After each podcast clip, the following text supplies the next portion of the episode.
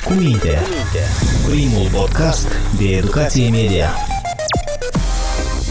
Înțelegem împreună ce e fals și ce e pe bune.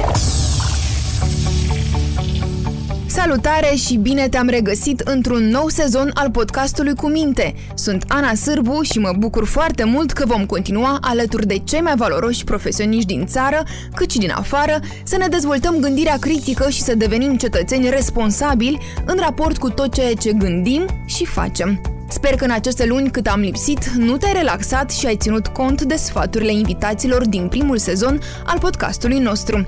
Ține-te bine, urmează noi ediții la fel de interesante. Apropo de cetățeni, astăzi vreau să te invit să facem un mic exercițiu de imaginație. Să ne-l închipuim bună oară pe Diego. Dimineața, Diego deschide telefonul și trece rapid prin rețelele sociale preferate. Pe TikTok, el vizionează un video publicat de un canal anonim despre faptul că la granița regiunii transnistrene ar fi fost observați militari americani și români. Pe newsfeed-ul de pe Facebook îi apare o știre de pe un site mai puțin cunoscut despre faptul că Moldova va găzdui Jocurile Olimpice. Iar pe Instagram, o influenceră îi spune că a slăbit 20 de kilograme după ce a consumat niște pastile minune. Diego totuși le pune pe toate la îndoială și accesează imediat câteva portaluri cunoscute de știri, ca să verifice și să se convingă dacă cele văzute pe rețele sunt adevărate sau ba. Nu găsește nimic, în schimb, distribuie o știre la subiectul aprovizionării cu gaze, care face trimitere la trei surse oficiale diferite. Diego pornește spre serviciu și, în transportul public, aude o doamnă fără mască spunând că ele nu sunt necesare pe timp de pandemie. Cetățeanul nostru imaginar o sfătuiește respectuos să consulte datele Ministerului Sănătății și ale altor organizații acreditate în domeniul medical. La muncă, în pauza de masă, Diego îi explică colegului său de ce nu ar trebui să insulte în comentarii autorul unei postări cu care nu este de acord, ci să recurgă strict la argumente.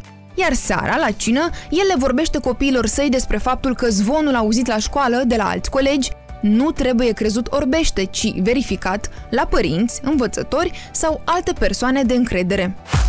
La două cartiere distanță locuiește un alt cetățean, Carlos, care își începe dimineața la fel ca Diego, doar că primul lucru pe care îl face e să trimită o pretinsă știre exclusivă în chaturile cu prietenii săi și familia. El nu cunoaște cele mai importante site-uri de știri din țară. La radio ascultă doar muzică și spune că televizorul amăgește populația. Tot ce urmărește și de unde se informează sunt rețelele. Carlos poartă mască doar pentru că este impus atunci când vrea să intre într-un local ori alt spațiu închis și zice că se va vaccina doar dacă nu va mai avea încotro. De altfel, l-a auzit într-o lebuz pe Diego vorbind ceva despre instituții medicale acreditate. N-a înțeles însă termenul și nici nu știe unde să-l verifice.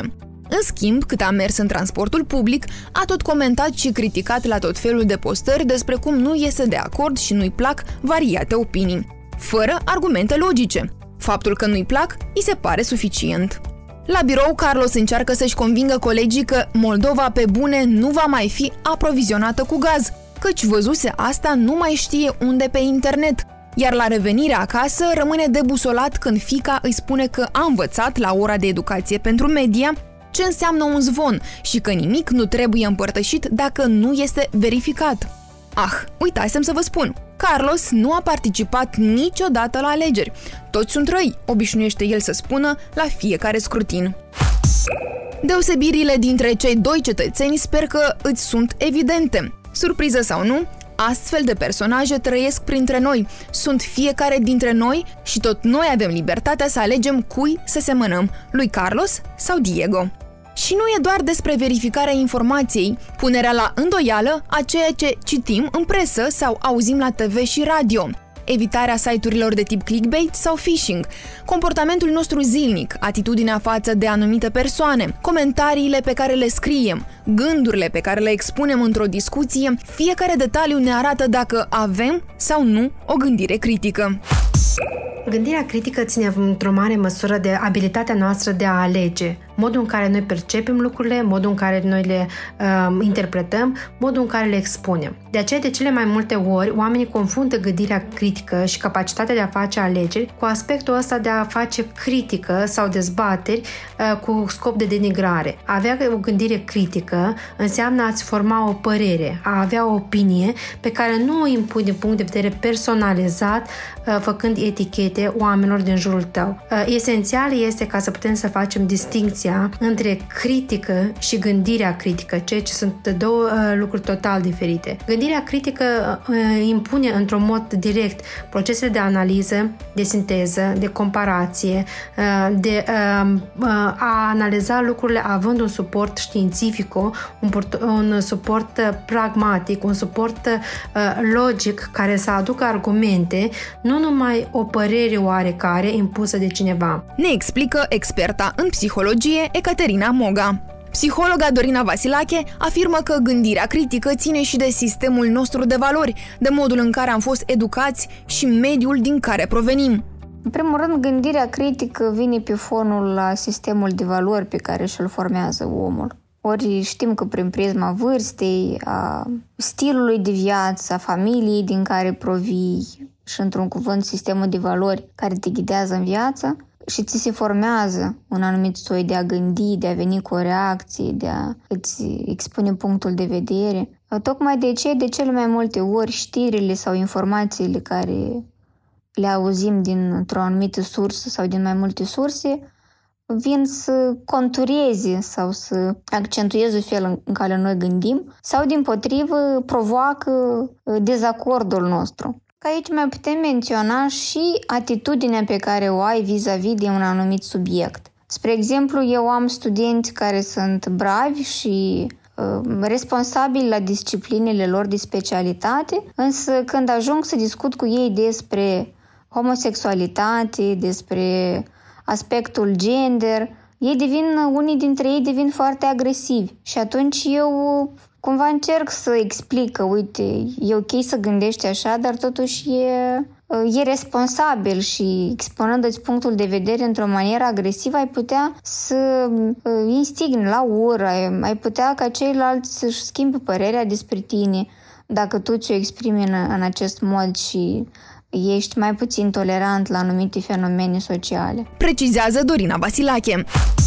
Probabil te întrebi ce legătură există între gândirea critică și sexism, homofobie sau discursul de ură? Inclusiv comportamentul nostru de zi cu zi ne demonstrează nivelul de gândire critică pe care îl avem. Ceea ce gândim, ceea ce vorbim, ceea ce comentăm, spune cum gândim noi. Inclusiv atunci când facem un comentariu și discriminăm, avem un comportament sexist sau unul rasist, iar aceasta depinde iarăși de nivelul nostru de gândire critică. Completează psihologa Ecaterina Moga. O persoană care gândește critic este și o persoană care manifestă un comportament tolerant față de preferințele și deciziile oamenilor. Despre asta ne vorbește activista civică Diana Guja, care susține că în Republica Moldova gândirea critică este foarte puțin dezvoltată. Cred că gândirea critică se datorează, în ghilimele se datorează, da, în primul rând educației, sistemului nostru de învățământ învechit și istoriei noastre, da, faptului că noi am trăit decenii într-un stat totalitar în care nu puteai să gândești, nu aveai voie să gândești, da? Era, dacă gândeai critic și dădeai dovadă de o gândire critică, puteai să ai probleme. Deci asta ni se trage de atunci și lucrurile, din păcate, nu s-au schimbat. Copiii noștri nu sunt încurajați să analizeze, nu sunt încurajați să pună întrebări, nu sunt încurajați să sistematizeze informația. Deci ei sunt încurajați să înveți pe de rost, da? Și, și să nu iasă din, din cadru învățării pe de rost. Noi nici nu avem de unde avea gândire critică. Discriminarea, hate speech-ul, sexismul, și toate celelalte fenomene din, din această categorie vin din faptul că noi avem o optică îngustă și nu ne putem imagina, nu vrem să acceptăm că în lumea mare există oameni de tot felul, că lumea este foarte diversă și că fiecare om are același drept la viață și la demnitatea umană pe care noi pretindem să-l avem. Gândirea critică înseamnă uh, deschidere, da? înseamnă să, să fii deschis la tot felul de informații, fără a avea deja niște preconcepții în cap. Deci informația să vină la tine într-o formă neutră și deja după ce o citești să, să o analizezi, să o compari cu ceea ce ai mai citit, să găsești niște repere în sistemul tău de coordonate da? și după asta să, să ajungi la o concluzie. A subliniat activista. Unii experți în comunicare susțin că mintea noastră nu mai are timp pentru reflexie din cauza avalanșei informaționale și de multe ori reacționează bazându-se pe propriile convingeri, fără ca să analizeze. Creierul nostru este bombardat zilnic de tone de informație care provin din toate direcțiile. Iar asta înseamnă că și mintea noastră suferă modificări în felul în care percepe această informație. Viteza este noul imperativ care domină această lume. Iar asta înseamnă că mintea noastră nu mai are timp de reflexie, ci doar timp de reacție. Ceea ce ar trebui să ne ajute, și anume gândirea critică, a căpătat și ea mutații în lumea uh, în care trăim astăzi. Pentru că, de cele mai multe ori, persoanele care consideră că au o părere critică, de fapt, vin cu niște opinii subiective bazate pe convingerile proprii. A gândi critic nu înseamnă doar a te informa din cât mai multe surse. A gândi critic înseamnă a putea analiza profund, și pentru că din cauza vitezei nu dispunem de suficient timp pentru a reflecta autentic asupra subiectelor ce ne interesează în mod direct, de cele mai multe ori reacțiile noastre sunt reacții limitate la a ne arăta acordul sau dezacordul. Sau, cum se întâmplă de cele mai multe ori, persoanele devin violente în mediul online și recurg la discursul de ură pentru a-și impune părerile lor care sunt în contradicție. Iar asta înseamnă că nu mai asistăm la o gândire critică, dar la un război al opiniilor într-un mediu necontrolat. Precizează expertul în comunicare Vasile Micleușanu. Psihologii spun că obiectivitatea este o parte fundamentală a gândirii critice.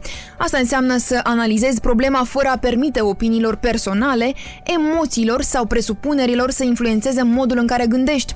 Un gânditor critic, puternic, va analiza o problemă doar pe baza contextului și faptelor colectate după efectuarea unei cercetări amănunțite și imparțiale. Dar ce putem face pentru a avea o gândire critică dezvoltată?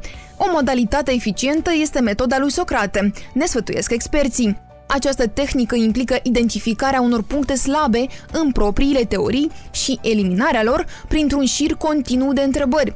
Să explicăm lucrurile printr-un exercițiu practic. Gândește-te la un lucru pe care cineva ți l-a spus recent și l-ai crezut, după care ai distribuit informația prin intermediul comentariilor sau chiar în discuțiile offline. Iar acum, întreabă-te, cine a spus asta? Ți-a oferit fapte concrete sau doar opinii personale? A furnizat toate faptele? Unde ți-a fost spusă această informație? S-a întâmplat în public sau în privat? Când au spus-o? A fost înainte, în timpul sau după un eveniment important? De ce au spus-o? A explicat el ea raționamentul din spatele acestei opinii? A pus pe cineva într-o lumină bună sau proastă? Cum a spus-o? Era fericit sau trist? Supărat sau indiferent?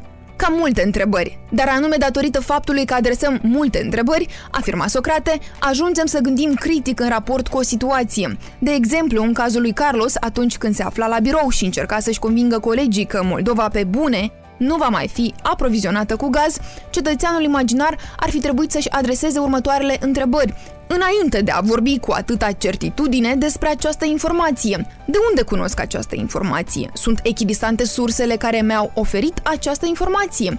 Pot să am încredere în sursele de unde m-am informat? Care ar fi scopul diseminării? Care ar putea fi persoanele sau actorii interesați de răspândirea unei astfel de informații? Cine ar putea profita în final? Și altele. Un cetățean cu o gândire critică dezvoltată va adresa întrebări, va aduna răspunsurile și va evalua informațiile relevante, le va interpreta în mod eficient, ajungând la concluzii și soluții bine motivate, testându-le în raport cu criterii și standarde relevante. Nu este simplu, dar amintindu-ne de impactul nefast al dezinformării și falsurilor la nivel global, e un efort care merită. Filtrează în continuare cu mintea trează, Urmărește-ne pe Google Podcasts, Apple Podcasts și SoundCloud. Mai mult, acum poți asculta toate edițiile podcastului nostru și pe YouTube. Noi ne reauzim în decembrie și în fiecare ultimă zi de vineri a fiecărei luni. Cu minte, primul podcast de educație media. Podcastul Cu Minte este realizat de Centrul pentru Jurnalism Independent cu sprijinul organizației Black Sea Trust, un proiect al Fondului German Marshall al Statelor Unite. Opiniile exprimate în acest material nu le reprezintă neapărat pe cele ale Black Sea Trust sau ale partenerilor săi. Cu Minte, primul podcast de educație media.